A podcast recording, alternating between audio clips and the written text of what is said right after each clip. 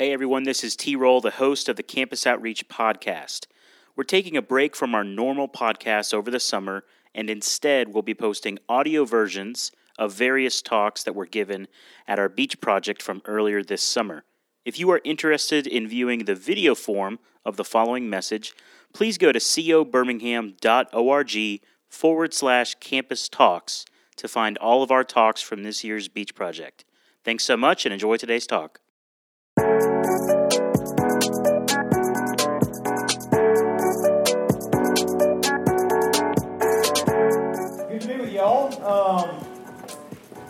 Pray for us. Father, I pray that you would meet us now, that you would make us mentally alert and uh, spiritually soft and sensitive in our hearts to you and your word and your spirit. Would you make us into the men and the women that you want us to be uh, for your glory and for our joy? We pray all this in Christ's name. Amen. Okay, if you've got a Bible, open up to Genesis chapter 1. We are going to kind of do an overview, not the whole thing, uh, of, of, the story of the Bible. And another way you can say is the story of the universe. Why are we here? What are we doing? We're mainly going to look at the idea of creation uh, right now. And so we're going to look at this uh, passage in Genesis chapter 1, a few verses in Genesis chapter 2. But when we come to the Bible, it's important to understand the Bible was not primarily written as a history book or a science book. The Bible is true, and so what it says about history is true, what it says about science is true. But that's not the main reason that it was written. It would kind of be like going and reading a math book and trying to answer all your physics questions. It's probably not going to happen because they're not the exact same things. The Bible is written more to tell us about God and to tell us about ourselves. And so when we come, especially to the story of creation, the main questions in our mind shouldn't be about how was the world made exactly? Because that's not the main thing it's trying to address. It's more trying to tell us why was the world made? Why were you and I made? And a why question is a lot more important for our life than a how question. Just think about this. Imagine if there was a verse in Genesis chapter 1 that said, I'm going to tell you exactly when and where and how the dinosaurs were made. And they were made exactly 6,000 years ago on this day, or 6 million years ago, or six, who cares, 6 billion years ago. Would that change your life at all to know about the T Rex? It really wouldn't, unless you're like a geologist or you're just fascinated with that kind of stuff. But if the Bible tells us why God made me and why He wants me to live, that can have a radical impact. And so that's the way we're going to look at it this morning. Okay? Three words I want you to think about, okay, to just kind of wrap your mind around this safe, serve, and satisfy. So the first point is this God made the world safe for people. God was making the planet, and you know this if you paid attention in any of your science classes, probably about astronomy and the other planets, that our planet, planet Earth, is very unique in that it inhabits human life. Okay? But we're going to read a little bit of Genesis 1, not the whole thing. Genesis chapter 1, starting in verse 1. in the beginning, God created the heavens and the earth, and the earth was without form and void, and darkness was over the face of the deep and the Spirit of God was hovering over the face of the waters. And God said, Let there be light. And there was light. And God saw that the light was good. And God separated the light from the darkness. God called the light day, and the darkness he called night. And there was evening and there was morning the first day. Now, what's happening here? God's making a planet that's safe for people. He's securing a planet that we can live on. And it goes through the six days of creation again. For time's sake, we're not going to read them all. But he creates land, he creates water, he creates the sun, the sun and the moon and the stars, animals, birds, vegetation, food. Imagine living, trying to live on a planet that didn't have land, didn't have water, didn't have light, didn't have heat. It's impossible. He's making a place for people to live. He's securing it for us. Why? Because he loves us, because he likes us. Because one of the main overarching themes of the whole Bible is God's a good God. God's a great God. God's a generous God. God loves to give good gifts to his children. That's part of the nature and character of who he is. Now skip down to verse 26, the end of the chapter. Let's see what happens there. This is on the sixth day of creation. Then God said, Let us make man in our image. We'll come back later and talk about what that means. After our likeness. And let them have dominion over the fish of the sea, and over the birds of the heavens, and over the livestock, and over all the earth, and over every creeping thing that creeps on the earth. So God created man in his own image. In the image of God, he created him. Male and female, he created them. And God blessed them. And God said to them, Be fruitful and multiply, and fill the earth and subdue it, and have dominion over the fish of the sea, and over the birds of the heavens, and over every living thing that moves on earth. And God said, Behold, I have given you every plant yielding seed that is on the face of all the earth, and every tree with seed in its fruit. You shall have them for food, and to every beast of the earth, and every bird of the heavens, and everything that creeps in the earth, everything that has breath of life. I have given every green plant for food. And it was so. And God saw everything that He had made, and behold, it was very good. And there was evening and there was morning the sixth day. And that's the completion of the creation account in Genesis chapter 1. Now, notice here at the end, God basically says, Hey, guys, welcome to planet Earth. I made it for you. It's all yours. You're in charge of it. You can use it. Don't abuse it. Okay, he didn't exactly say it that way but that, that's implied. Don't take advantage of all the gifts I've given you, but use them and enjoy them. Okay? I'm going to give you a quote by a guy named John Calvin, this long time ago great Bible teacher, okay? Just to stretch you a little bit mentally in the morning. Listen to this, okay? God certainly did not intend that mankind should be slenderly and sparingly sustained, but rather, by these words, he promises a liberal abundance which should leave nothing lacking for a sweet and pleasant life. For Moses, who wrote the book of Genesis, relates how generous the Lord had been to them in bestowing on them all things which they could desire, that their ingratitude might have the less excuse. I know there's some big words in there, but you understand what he's saying? God's a generous God who made the whole world so we can have a great life. That we basically have everything that we'd ever want or need. First point God made a wonderful world for us. God made a world safe for us. Second point God made people to serve Him. We already saw that a little bit in chapter 1 where He's saying, fill the earth, subdue the earth, rule the earth, basically. But let's look at chapter 2. What you get in Genesis chapter 1 is like a big picture, overview, macro explanation. Here's why God made the world. And then in Genesis 2, it narrows in, it focuses in, and says, let's focus on the most important part of creation, which is not birds, it's not animals, it's not the sun, it's human beings. And let's see how God interacted with them. So skip down, Genesis chapter 2, verse 7. then the Lord God formed the man of dust from the ground and breathed into his nostrils the breath of life, and the man became a living creature. And the Lord God planted a garden in Eden in the east, and there he put the man whom he had formed. Skip down to verse 15. The Lord God took the man and put him in the Garden of Eden to work it and to keep it. So, as soon as God made the first human being, Adam, he had a garden that God had already started. He's kind of like, hey, I've got it kicked off for you, but I'm going to put you here and I want you to cultivate it. I want you to keep it. I want you to guard it. I want you to protect it. I want you to bring all the plants and all the trees in this garden to their full potential. Develop them, steward them, he gave him a job to do. Work's a good thing. It's kind of a side note, but work is not a bad thing. Work didn't come after sin. Work came before sin. We're made to work. And what? We're made to serve God. It's a little bit like in a good family, parents will give kids chores, right? I'll just give you a little story from my family. I have a daughter. She's 13. She's the youngest in our family. And her chore in our family is take out the trash, all right? Because that's just kind of like the only job left after the boys have all the other jobs. So it's like, take out the trash. Well, there's six people that live in our house. So the trash gets filled up pretty often. A lot of times she has to take the trash out two times a day. And so a lot of times I have to remind her, Sophia, please take out the trash. And she'll say, I already did it today. I don't want to do it again. And I'll be like, don't complain. It's your job. Just do it. And sometimes she'll joke with me and she'll say, Dad, sometimes I think the only reason you had kids is just so we could serve you and do chores. Okay? Now, I'm pretty sure she's just joking. I hope she's joking. Because let's just say if she and I really tried to do a comparison of who was serving the other person more, right? She takes out the trash. That is her service. She cleans her room once a year, maybe. Okay? That is a little bit of service. But it's like, I pay for the house, I pay for the food, I pay for the clothes. There's no comparison, right? She serves me a minuscule bit, I serve her massively. And I'm happy to do it because I love her. You know, every once in a while you'll even hear about uh, one of these guys that makes it big in the NFL, right? They get that first million dollar plus contract, and what's the first thing they do? They go back and they buy like a nice million dollar home for their mom that raised them, and that's a great thing. But even still, I would say, you know what? That mom has served you more than you served her, right? Because at least for 18 years, she was taking care, you know, changing diapers. She gave you life. She gave you food. She did all that stuff for you. You can't outserve your parents, really, in normal life. And you certainly can't outserve God. So listen, yes, we are made to serve God. The Bible obviously says that. But we should never complain about that.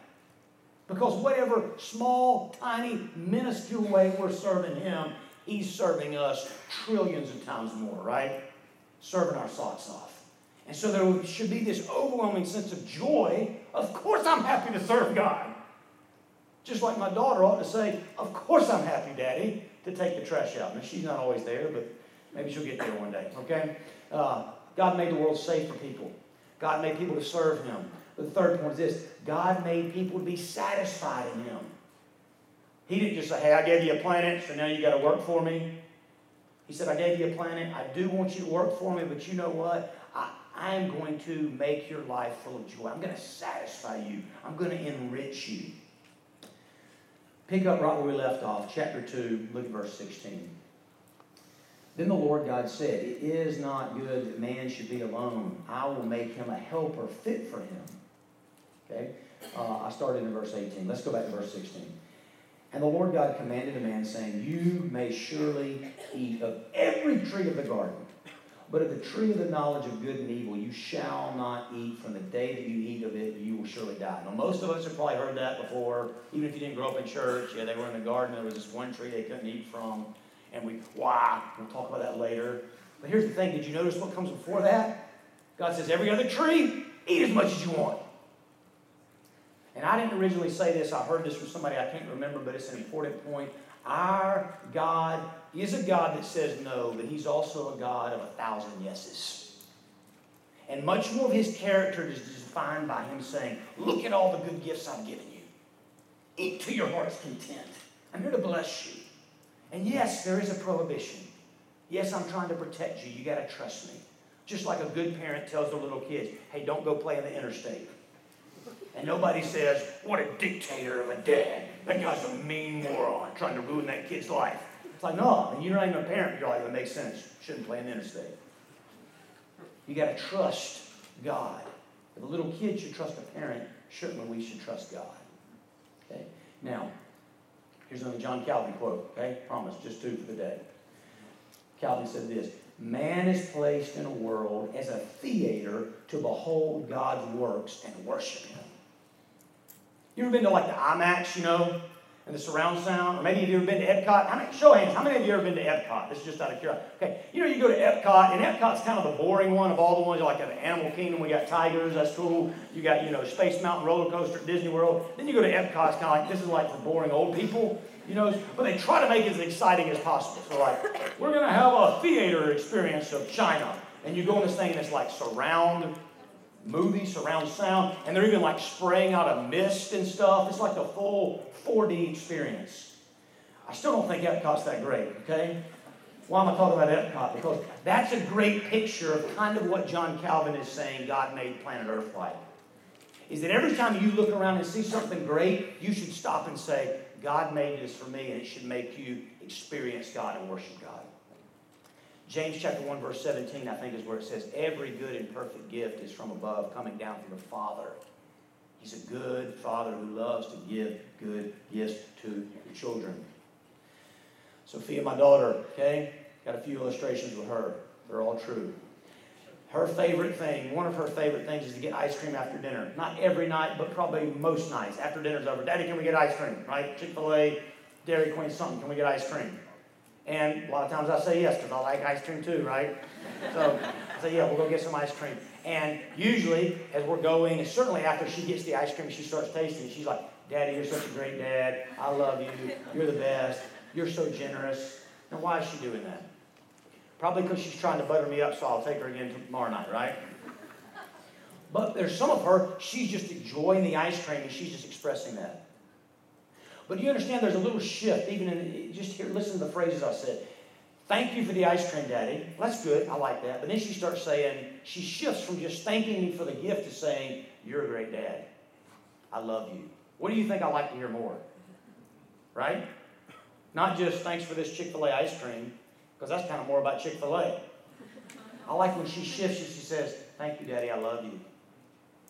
That's the way that we should live our whole life. Every time you eat a good burrito, or every time you see a pretty sunset, or every time you see a pretty girl or a guy, whatever, say anything, a movie that you enjoy, a book that you like, a song that you think is awesome, you ought to stop and say, you trace that back far enough, it goes back to my Father in heaven, and I like you, God. Thank you.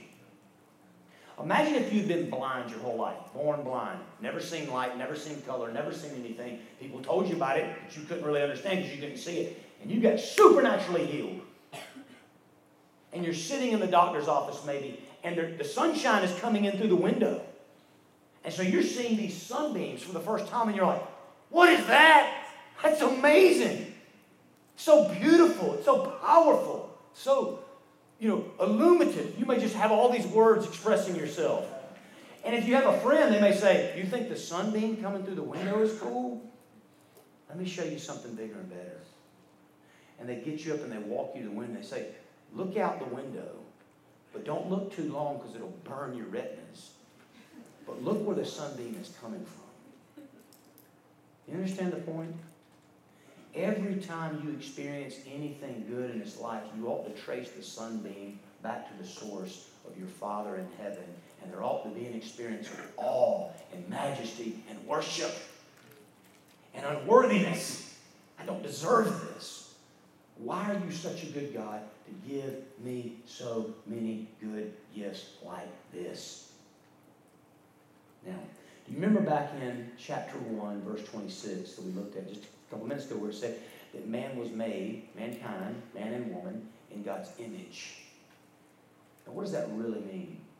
And did you notice it said, God said, let us, it was plural, let us make God in our image. Now, what's that saying? It's saying at least two things, probably saying a lot more. The first thing is this the Bible teaches that the one true God is a triune God.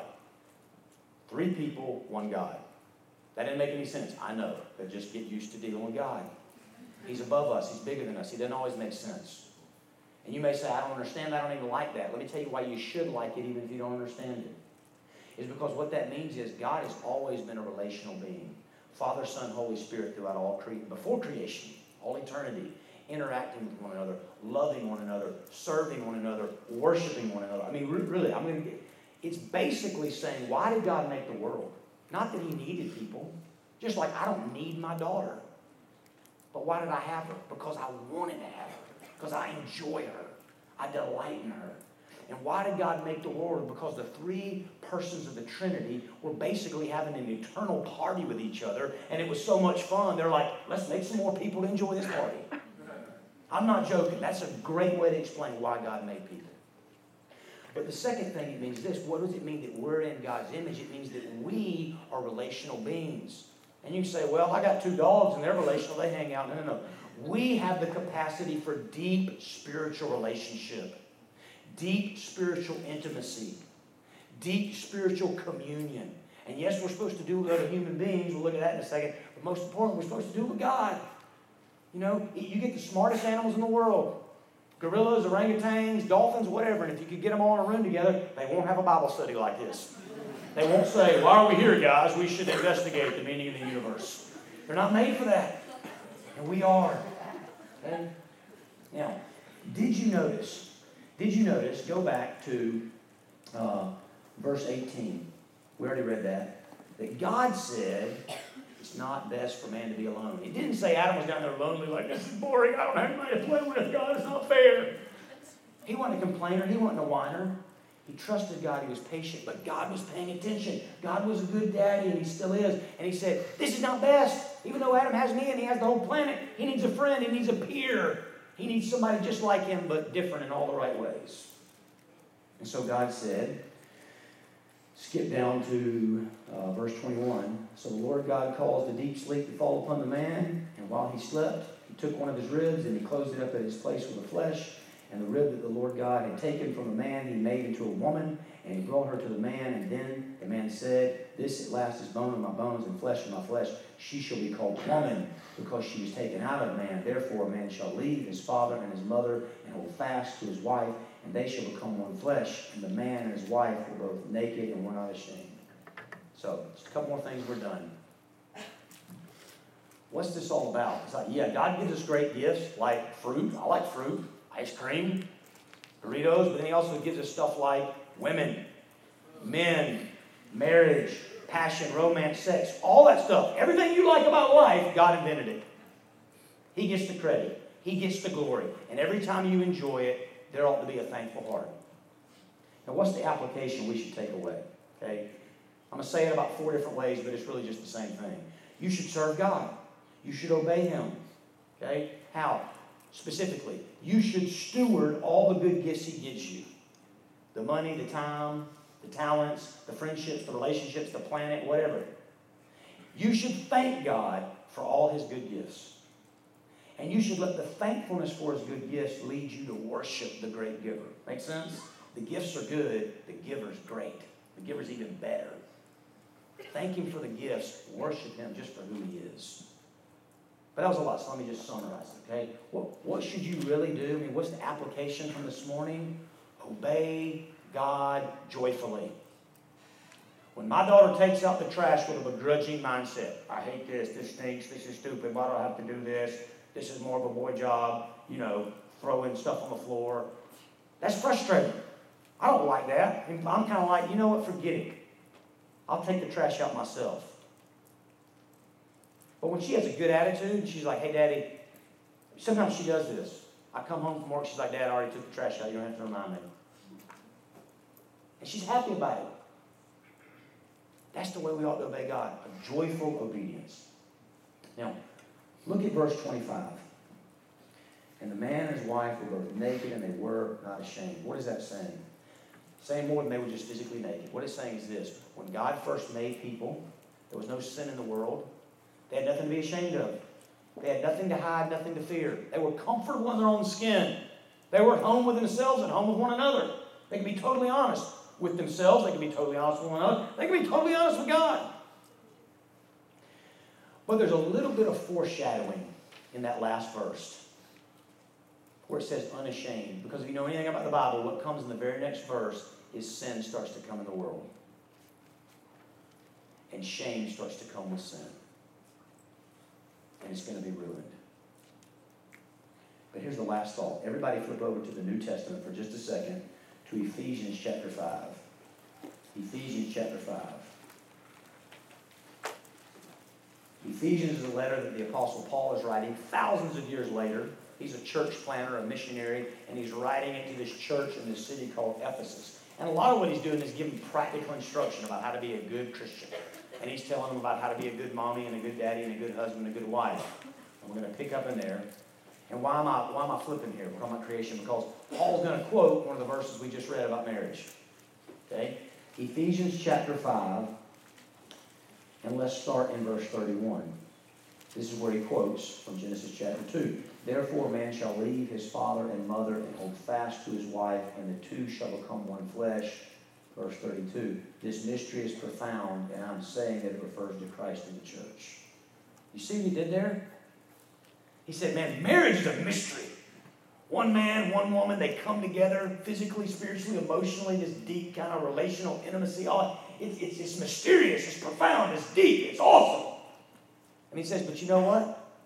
Marriage is not even really about marriage.